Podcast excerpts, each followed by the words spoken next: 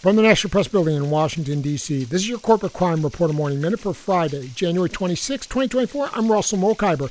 The Consumer Financial Protection Bureau last week proposed a rule to rein in excessive overdraft fees charged by the nation's biggest financial institutions.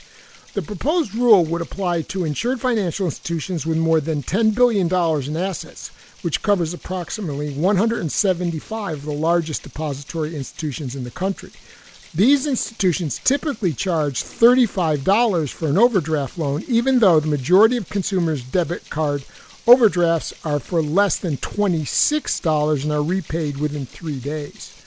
Under the proposal, banks could charge a fee to recoup their costs at an established benchmark as low as $3 or at a cost they calculate if they show their cost data. For the Corporate Crime Reporter, I'm Russell Mokhiber.